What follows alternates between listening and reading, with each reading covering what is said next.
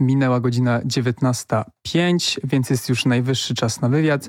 E, dzisiejszym gościem w radio będzie bardzo ciekawa postać, czyli Janusz Jurga. Dzień dobry, bardzo mi miło. Janusz to jeden z założycieli wydawnictwa Opus Elefantum Collective, ale co ciekawe jest on również artystą, który zasila skład e, właśnie tej wytwórni. My dzisiaj porozmawiamy troszeczkę o evencie Opus Elefantum Party, które odbędzie się już w tę niedzielę 19 listopada o godzinie 16 w klubu jadalni Młodsza Siostra w Warszawie. Ale na początku chciałbym zadać Ci parę pytań o, o Wasze wydawnictwo, e, które działa już prężnie od 2016 roku. Takie może pytanie na sam początek. E, mhm. Czym jest ogólnie samo Opus Elefantum Collective? E, no jest to bardzo dobre pytanie, ponieważ e, można powiedzieć, że e, z jednej strony etykietujemy się nazwą labelu, nazwą wytwórni, ale z drugiej strony jest tak jeden człon w naszej nazwie, ponieważ pełna nazwa to Opus Elefantum Collective i ten kolektyw często przykuwa uwagę innych osób. I na tym kolektywie też bym się skupił, ponieważ naszym założeniem na samym początku było to, aby właśnie nie pretendować do tego, aby być taką taką typową grupą wydawniczą, e, tylko bardziej e, byliśmy jakby skoncentrowani na tym, żeby e, zebrać jakąś grupę, grupę osób, grupę, grupę twórców, artystów i wspólnymi siłami, wykorzystując e, synergiczne możliwości, e, wspólnie, e, wspólnie działać na rzecz misji upowszechniania, promowania niezależnej muzyki, która tutaj w tej takiej naszej nomenklaturze ładnie się nazywa muzyką niezalową. Natomiast oczywiście też jakby jednym z takich głównych komponentów naszej działalności jest oczywiście wydawanie, wydawanie płyt, wydawanie albumów. Więc myślę, że tak odpowiadając na to pytanie, jesteśmy jesteśmy przede wszystkim e, kolektywem, wydawnictwem, e, oficyną. E, można powiedzieć, że działającą na płaszczyźnie o wielowymiarowej, bo oprócz, oprócz tego wydawania muzyki organizujemy też właśnie koncerty. Staramy się po prostu gdzieś tutaj w jakiś, w jakiś sposób no, prowadzić, prowadzić tę misję rozpowszechniania niezależnej undergroundowej muzyki. Mhm. I chciałbym też takie wpleść małe pytanie, może studenckie, bo jednak jesteśmy mhm. w radiu studenckim. Czy od początku e, wy, jako, jako ten cały kolektyw, wiedzieliście, w jakim kierunku edukacji iść, e, aby jak najlepiej przygotować się na założenie tego wydawnictwa muzycznego? Czy to, czy to może tak raczej po prostu wyszło, chcieliście i daliście radę? E, ale rozumiem, że pytanie jest jakby e, skorelowane e, z aspektem tego, w jaką stronę się kształciliśmy jako, tak, jako osoby. No to, no to tutaj muszę powiedzieć, że, że generalnie Zacząłbym w ogóle może od tego, że Opus Elefantum powstało najpierw, a potem zrodziła się idea, ponieważ my Opus Elefantum założyliśmy z Maciejem w 2014 roku. E, jakby Opus Elefantum de facto istnieje od 2016, z kolei nazwa powstała w 2014. My po prostu szukaliśmy jakiejś nazwy do, dla naszego kanału, gdzie będziemy mogli wrzucać razem z Maciejem naszą muzykę. E, wtedy jeszcze nie mając w ogóle żadnych takich poważnych aspiracji do tego, żeby tę muzykę pokazać szerszej publiczności. Raczej w ogóle nie spodziewaliśmy się tego, że w przyszłości ta nasza e, wówczas e, taka trochę, no powiedzmy, w pewnym sensie żartobliwa inicjatywa będzie mogła e, wyewoluować, przekonwertować w coś, w coś poważniejszego. Więc nie mając takich planów i patrząc na to, że to wyszło wszystko trochę przypadkiem tak, tak de facto, ponieważ faktyczna działalność zaczęła się w 2016 roku, kiedy zdecydowaliśmy się po tych naszych powiedzmy kilku próbach muzycznych wydać pierwszy e, długogrający album, zdecydowaliśmy się też podjąć jakieś e, działania e, promocyjne w tym kierunku względem właśnie naszej pierwszej płyty, czyli Wysokoczelo Liście na Księżycu, a potem zdecydowaliśmy się, że pomożemy naszemu dobremu znajomemu Michałowi występującemu dzisiaj pod aliasem Zguba, który swoją drogą nomen omen też założył później własną oficynę, Loża Oficyna, którą też serdecznie polecam. Natomiast jak tutaj słyszycie moi drodzy, to wszystko tak naprawdę było dziełem przypadku, e, więc ani ja, ani Maciej nie odbieraliśmy e, nigdy wykształcenia e, w zakresie jakkolwiek skorelowanym z naszą działalnością. Natomiast myślę, że gdyby można było ten bieg wydarzeń nieco odwrócić i gdybyśmy mogli się cofnąć w czasie, gdybyśmy chcieli podejmować takie, takie działania, powiedzmy już troszeczkę bardziej mając świadomość tego, w jaką stronę, w jakim kierunku idziemy, to myślę, że na pewno ja przynajmniej rozważałbym bardzo e, taki aspekt, aby e, też odebrać wykształcenie w takim, e, w takim kierunku. E, takiego wykształcenia formalnie nigdy nie odbieraliśmy, ale oczywiście e, chcąc prowadzić taką działalność, musieliśmy e, zyskać pewną wiedzę w niektórych, w niektórych dziedzinach, która jest niezbędna do tego, abyśmy taką inicjatywę mogli dalej popychać do przodu. E, wspomniałeś o tym, że chociaż e, wydawnictwo tak oficjalnie działa od 2016 roku, to że sama nazwa powstała już w 2014 e, tak jako jest. kanał na YouTubie. Dokładnie. I właśnie tego chciałbym się złapać. Jakby skąd w ogóle wzięła się cała nazwa Opus Elefantum? Czy od początku założyliście, że to będzie właśnie też nazwa wydawnictwa?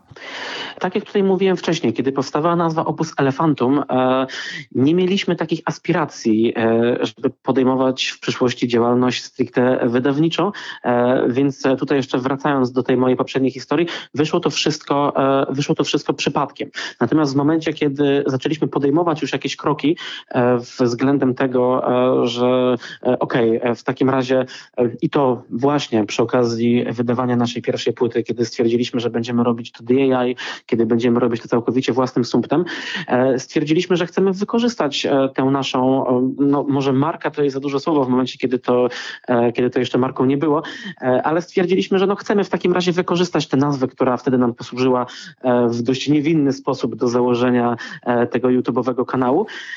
Też w sumie nie mając jakby antycypacji na temat tego, jak to się dalej potoczy w przyszłości. To Opus Elefantum było z nami tak po prostu e, no mówiąc expressis verbis, e, od początku, e, czyli nie było tutaj właściwie nigdy miejsca na to, żeby się, żeby się zastanowić, czy czy w sumie my chcemy kontynuować swoją działalność pod tym szyldem. Nie mieliśmy nigdy z Maciejem swoją drogą takiej dyskusji, czy w momencie, kiedy powiedzmy przechodzi, przechodziliśmy na jakieś poważniejsze tory, nie było takiej sytuacji, abyśmy siedli do stołu i porozmawiali na temat tego, ok, ale to zostajemy przy tym opus elefantum, czy, czy może jednak poszukamy jakiegoś mm, E, jakiegoś innego e, elementu wizerunkowego, jakiejś innej nazwy. E, tak jakoś po prostu Topus Elefantum było z nami od zawsze i zakładaliśmy, że z tego, z tej nazwy, z tej koncepcji, z tego nawiązania do, do właśnie słonia, które, który swoją drogą no, jest w ogóle bardzo ciekawym zwierzęciem, stwierdziliśmy, że będziemy jakby korzystać już cały czas i nie było nigdy, nie było nigdy jakiejś sugestii, żeby z tego zrezygnować. Okej, okay. chciałem się też e, spytać, e, jak wygląda sam proces wyboru e, nowego artystu, który dołączy do waszego labelu. Wydaje mi się, że to może być bardzo ciekawe. Czy, czy to częściej wy kogoś szukacie, czy, czy może raczej artyści sami się do was zgłaszają? To jest pytanie, e, na które e, w, ciężko odpowiedzieć e, w taki powiedzmy krótki sposób, ponieważ to jest właściwie cała historia, cały proces. Mm, tutaj musiałbym też uzupełnić trochę, nawiązując do jakby antecedencji naszej działalności, że my początkowo byliśmy taką hermetyczną grupą. Kiedy w 2016 roku Opus Elefantum powstawało, to było miejsce tylko dla naszych znajomych tak naprawdę, ponieważ tutaj nawiązując do tego, jaka była była e, historia, e, historia e, naszego, e, naszej działalności, no to najpierw było Wysokie Czelo, czyli projekt mój i Macieja, e, potem był nasz serdeczny, e, serdeczny przyjaciel e, Michał ze Zguby, a zaraz potem było Black Metalowe Widziadło i to był z kolei side project właśnie Michała, założonego razem z Tomaszem, który to z kolei miał też swój solowy projekt o nazwie Fogorn. Potem od razu do naszego grona dołączył współlokator Macieja, Cezary alias e, Spopielony i to były pierwsze wydawnictwa. My tutaj jakby przez półtora roku działaliśmy właściwie w obrębie takiej naszej hermetycznej grupy, I pierwszą osobą, którą przyjęliśmy z zewnątrz, e, tak całkowicie z zewnątrz, e, czyli jakby była to osoba, która nie miała z nami nic absolutnie wspólnego, był e, Adam Piętak, alias Królewczyna Smuga, który wysłał do nas takiego bardzo natchnionego i też, no bym powiedział, bardzo, bardzo miłego do nas maila, w którym właśnie napisał, że chciałby podjąć z nami współpracę, bardzo jakby doceniając naszą działalność. No i to był taki proceder, który spowodował, że my zaczęliśmy się otwierać na e, inne, inne osoby. I stwierdziliśmy, że w takim razie e, no my już chcemy tak działać wydawniczo, tak paraxelas w pełnym tego wymiarze. E, i od tego czasu zaczęliśmy po prostu przyjmować zgłoszenia innych artystów, którzy mogą do nas się odezwać poprzez skrzynkę mailową. No i tutaj jest ten taki powiedzmy troszeczkę mniej przyjemny aspekt, który polega na tym, że musimy dokonywać selekcji, ponieważ jakby no mamy też ograniczone zasoby, ograniczone możliwości tych zgłoszeń jest dosyć dużo. Teraz ich może jest troszeczkę mniej niż e, wcześniej, ale był taki okres, że naprawdę potrafiliśmy dostawać tych zgłoszeń naprawdę bardzo, bardzo dużo. No i niestety nie mogliśmy z każdym podejmować współpracy, nawet jeżeli ta muzyka nam się e, podobała. E, więc no, dużą część tych zgłoszeń musimy niestety odrzucać. To też chyba pokazuje nam i to mowa taka wskazówka też dla słuchaczy, że no jest wciąż jednak popyt na to, żeby taką działalność wydawniczą zakładać, prowadzić takie e, inicjatywy. E, tym bardziej, że wydaje mi się, że to jest też wpisane w taki mm, trend, że jednak no, coraz łatwiej tak naprawdę jest robić muzykę, jeżeli chodzi o dostępność wszystkich narzędzi, środków. Coraz więcej osób, mam takie wrażenie, nie znam statystyk, ale e, e, tak wnioskuję, e, coraz więcej osób próbuje swoich sił, e, jeżeli chodzi o tworzenie właśnie takiej niezależnej, undergroundowej muzyki, no a wydawców aż tak dużo nie ma. No na pewno, że, że przebicie się samo do, do tego mainstreamu nie jest proste i takie właśnie wydawnictwa e, mogą zawsze w tym pomóc. A ja chciałbym jeszcze się spytać mhm. o, o, o, samo, e, na pewno wielu artystów przewinęło się e, przez wasze wydawnictwo i wiem, że to na pewno nie będzie proste zadanie, ale jeżeli musiałbyś wybrać taki jeden e, ulubiony album e, z, właśnie z dyskografii e, waszego wydawnictwa, e, to co by to było? Mogę tak uprościć jeszcze na szybko zadanie, jeżeli miałbyś z tym problem. Może być to jakiś taki album, który najzwyczajniej teraz ci po prostu podchodzi do, do gustu i najprędzej wrzuciłbyś to na sławki? To jest trudne, to jest trudne pytanie, ono jest trudne z kilku powodów, ale przede wszystkim też dlatego, że no e, kurczę, ja jednak czuję się troszeczkę w takim obowiązku e, mm, bycia jednak ambasadorem naszej, e, naszej wytwórni e, i e, nie skłamię, jeśli powiem, że bardzo, bardzo lubię wszystkie nasze wydawnictwa. Nie ma w Opus Elefantum płyty, która by mi się nie podobała. Oczywiście e, jakby wiem, do czego nawiązujesz w tym pytaniu, ponieważ też mam swoje preferencje, mam swój gust. Nie każda muzyka, a nasz katalog jest dosyć eklektyczny ma co prawda może jakieś takie charakterystyczne swoje e, komponenty, ale jednak jest eklektyczny, bo jeżeli ktoś nie wie, jeżeli ktoś nas nie zna, to można znaleźć u nas e, black metal, można znaleźć u nas ambient, shoegaze, piosenkę autorską, jakieś wszelakie eksperymenty e, noizowe czy glitchowe na przykład. Jest tutaj szeroki wachlarz najróżniejszych żanrów. Wiadomo, jestem też słuchaczem bardzo, bardzo wielu stylistyk, ale mam jednak swoje preferencje. Natomiast no, ciężko jest wybrać taki jeden, jeden, jedyny szczególny. Przy okazji promocji naszego wydarzenia robiliśmy takie, takie mini wywiady, na które, w których ja też musiałem wziąć udział, jako że jestem e, częścią line-upu e, naszego Opus Elefantum Party i tam też było pytanie o wymienienie najlepszych e, wydawnictw. Ja tam wymieniłem cztery.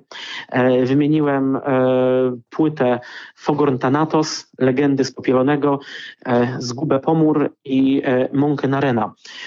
natomiast gdybym miał z tej czwórki wybrać tak jeden ulubiony, no trudne, trudne pytanie. Nie wiem, E, nie wiem, czy jestem się w stanie e, podjąć e, tego wyzwania. Taka odpowiedź mnie satysfakcjonuje. Właśnie czekałem bardziej, znaczy liczyłem na jakieś takie albumy, które które nasze, na, nasi słuchacze mogliby sprawdzić, jeżeli nie są zapoznani za bardzo z Opus Elefantum Collective. I... Wejdę, wejdę, wejdę w słowo, e, jeżeli właśnie miałbym też coś zarekomendować dla takiej ogólnej, e, ogólnej publiki, to na pewno bardzo, ale to bardzo polecam wydawnictwa e, Bałtyku. Jest to twórca tworzący w takiej estetyce trochę lufajowego, piosenkowego indie folku. I oczywiście to nie jest jakby mój ulubiony gatunek, natomiast bardzo, ale to bardzo doceniam e, muzykę, e, muzykę Bałtyku i bardzo serdecznie polecam ją każdemu słuchaczowi. to możemy zrobić e, krótką przerwę po tej pierwszej części i posłuchać właśnie Lion Dream od Bałtyku. To był Lion Dream od Bałtyku, czyli czegoś z kolektywu właśnie Opus Elefantum, czego chciałem, abyśmy posłuchali i zachęcamy wszystkich do, do, do, sprawdzenia.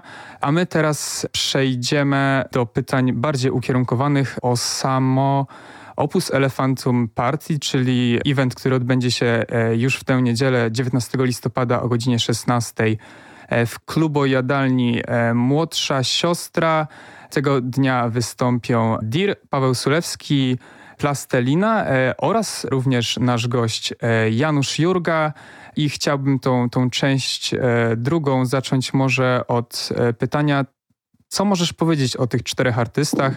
którzy, którzy wystąpią, e, kim są, jakie gatunki e, muzyczne możemy usłyszeć? Jasne. E, ja może zacznę od tego, że tutaj zgadzam się, zgadzam się z Michałem. Opus Elefantum Party 19 listopada klubu Jadalnia Młodsza Siostra. Z tym, że tutaj taka mała jedna korekta. Otwarcie bramek jest o godzinie 17. I nie wiem, jak to w nocce prasowej wpisaliśmy, bo może faktycznie tam była godzina 16 wrzucona. Natomiast otwarcie bramek od godziny 17, więc od tej godziny oczywiście serdecznie zapraszamy. Jeżeli chodzi o nasz skład artystów, nie jest on przypadkowy. E, jeżeli chodzi właśnie o DIR i o Pawła Sulewskiego, to jest dwóch twórców, którzy wydawali w tym roku e, albumy e, sumptem naszej słoniowej oficyny. DIR to jest artystka, która tworzy muzykę w klimatach bardzo niejednorodnych i bardzo unikalnych. I ja wiem, że to są takie epitety, które się często przejawiają gdzieś w jakichś recenzjach, a bardzo często też jest tak, że są one trochę wrzucane na wiatr, ale zawierzcie mi na słowo, w przypadku DIR jest naprawdę muzyka niezwykle charakterna. Ciężko znaleźć e, drugiego twórcę, e, który tworzyłby w takich klimatach, ponieważ z jednej strony mamy u niej muzykę ludową, mamy ambient, e, mamy influencję do muzyki techno, ale mamy też coś, co dla wielu recenzentów powodowało ewokację w kierunku Dungeon Synfu na przykład. Spotkałem się z takim porównaniem, gdzie płyta Dir Świtezianka została przyrównana do twórczości wędrowców tułaczy zbiegów. A to też jest taki projekt no powiedzmy e, bardzo nietypowy, charakterystyczny. W przypadku Pawła Sulewskiego, Paweł jest twórcą muzyki elektronicznej, z tym, że o bardzo wielu e, różnych korzeniach. To jest twórca, który wydał już drugą płytę w naszym kolektywie. Pierwszy album e, był kołysankowym ambientem inspirowanym twórczością Raymunda Scotta. Z kolei jego nowa płyta Eifelium to jest materiał taki troszeczkę bardziej taneczny, bardziej taki właśnie ambient house'owy i też jakby fanów tego typu rytmów zachęcam do tego, żeby wzięli pod uwagę e, właśnie nasze wydarzenie, ponieważ w zeszłym roku e, Paweł również grał e, na naszym Opus Elefantum Showcase i jego set był naprawdę bombowy. Natomiast jeżeli chodzi o Plastelinę, Plastelina wydawał swój materiał w zeszłym roku, materiał o tytule Ziarno, taka muzyka trochę plądrofoniczna, dekonstruktywna, mocno eksperymentalna, gdzieś tutaj krzyżująca na przykład takie rejony jak noise czy glitch. Natomiast jak etykietowałem Jakuba, czyli Plastelinę, e, właśnie nawiązując do jego poprzedniej płyty, to zrugał mnie, mówiąc, że jego set będzie zupełnie inny. Więc tutaj z kolei będziemy mieli małą niespodzianeczkę. No a jeżeli chodzi o mnie, e, no to ja tworzę muzykę w klimatach ambient techno e, połączonego z leśnymi field recordingsami. Natomiast jeżeli chodzi o mój set, będzie on bardziej eksperymentalny. Będę próbował rzeczy, których jeszcze nie grałem. Natomiast no mi przyświeca przyświeca od samego początku e, zapowiadania e, mojego setu idealnie niespodzianki, więc nie chcę za dużo zdradzać, po prostu będzie inaczej. Czyli możemy się spodziewać nie jednej, nie dwóch niespodzianek. E, na pewno będzie ciekawie. A samo, a, a, samo miejsce waszego wydarzenia, czyli klubojadalnia Młodsza Siostra, wiąże się z tym jakaś historia, czy, czy po prostu uznaliście, że to miejsce będzie odpowiednie? E, ja może zacznę od tego, że ja e, jestem e, osobą, która nie mieszka w Warszawie. W Warszawie mieszka Maciej. Maciej zna dużo lepiej infrastrukturę koncertową, infrastrukturę klubową. Ja niestety nie jestem do końca zapoznany z tym, jaka jest dokładnie oferta miejsc w Warszawie. Natomiast organizowaliśmy w Młodszej Siostrze dwa wydarzenia w zeszłym roku i byliśmy zadowoleni z tej współpracy. Więc nie widzimy, nie widzimy powodu, powodów, aby tę współpracę przerywać. O tak może powiem. Okej. Okay. I takie już e, pytanie może e, na sam koniec, e, odchodzące mhm. od, od samego wydarzenia, bo tak jak już wspomniałeś, na pewno będzie się wiele działo, dużo niespodzianek, klimat przyjemny. Przypomnę jeszcze raz, bo na początku się pomyliłem, jest to godzina 17, wtedy w klubojadalni Młodsza Siostra rusza wasze wydarzenie, a ja trafiłem w internecie na wywiad z waszym wydawnictwem E, z 23 sierpnia 2019 roku, który przeprowadziła Emilia Stachowska. Nie wiem, czy, czy może też byłeś e, e, uczestnikiem tego, tego, tego wywiadu. E, ja miałem na pewno wywiad z Emilią Stachowską e, do nowej muzyki, e, ale na temat mojej twórczości. Z kolei tych wywiadów, które były prowadzone tak konkretnie z, jakby w obszarze naszej działalności, naszej działalności wydawniczej było kilka. I teraz nie jestem do końca pewien, czy to był jeden z tych wywiadów, w którym udział brał sam Maciej, czy jeden z tych wywiadów, gdzie odpowiadaliśmy we dwójkę. Wiem na pewno, że o Opus Elefantum udzielałem wywiadów w zeszłym roku dla Anxious, ja sam. Natomiast tutaj nie jestem do końca, nie jestem do do końca pewien, niestety. Okej, okay, no, to, no to przypomnę o tym, że, że ostatnie pytanie w tym wywiadzie to było jak myślicie, w jakim miejscu za 2-3 lata będzie OEC, czyli Opus Elefantum e, Collective? E, odpowiedzią wtedy było to, że, że głównymi planami jest poszerzenie audytorium oraz katalogu o nowe albumy, aby zaczęto kojarzyć wasze płyty ze względu na OEC, aby słuchacz E, Fogorna był też słuchaczem Bałtyka, Janusz, Janusza Jurgi czy Spopielonego i wiedział, że są to artyści działający w OEC. E, któryś z was też wspomniał na temat tego, że chcecie e, rozwijać współpracę z zagranicznymi labelami i, i, i to moje takie pytanie na koniec, na te ostatnie na tą ostatnią minutę, dwie wywiadu, to czy udało wam się osiągnąć te plany, które mieliście te cztery lata temu i jakie w sumie plany dalej na przyszłość? Jeżeli chodzi o to, e, co wówczas odpowiadaliśmy w 2019 roku, e, to był w ogóle taki moment, powiedzmy, prosperity. E, rok 2019, rok 2020. Mieliśmy ambicje, żeby działać i poszerzać naszą inicjatywę, naszą działalność.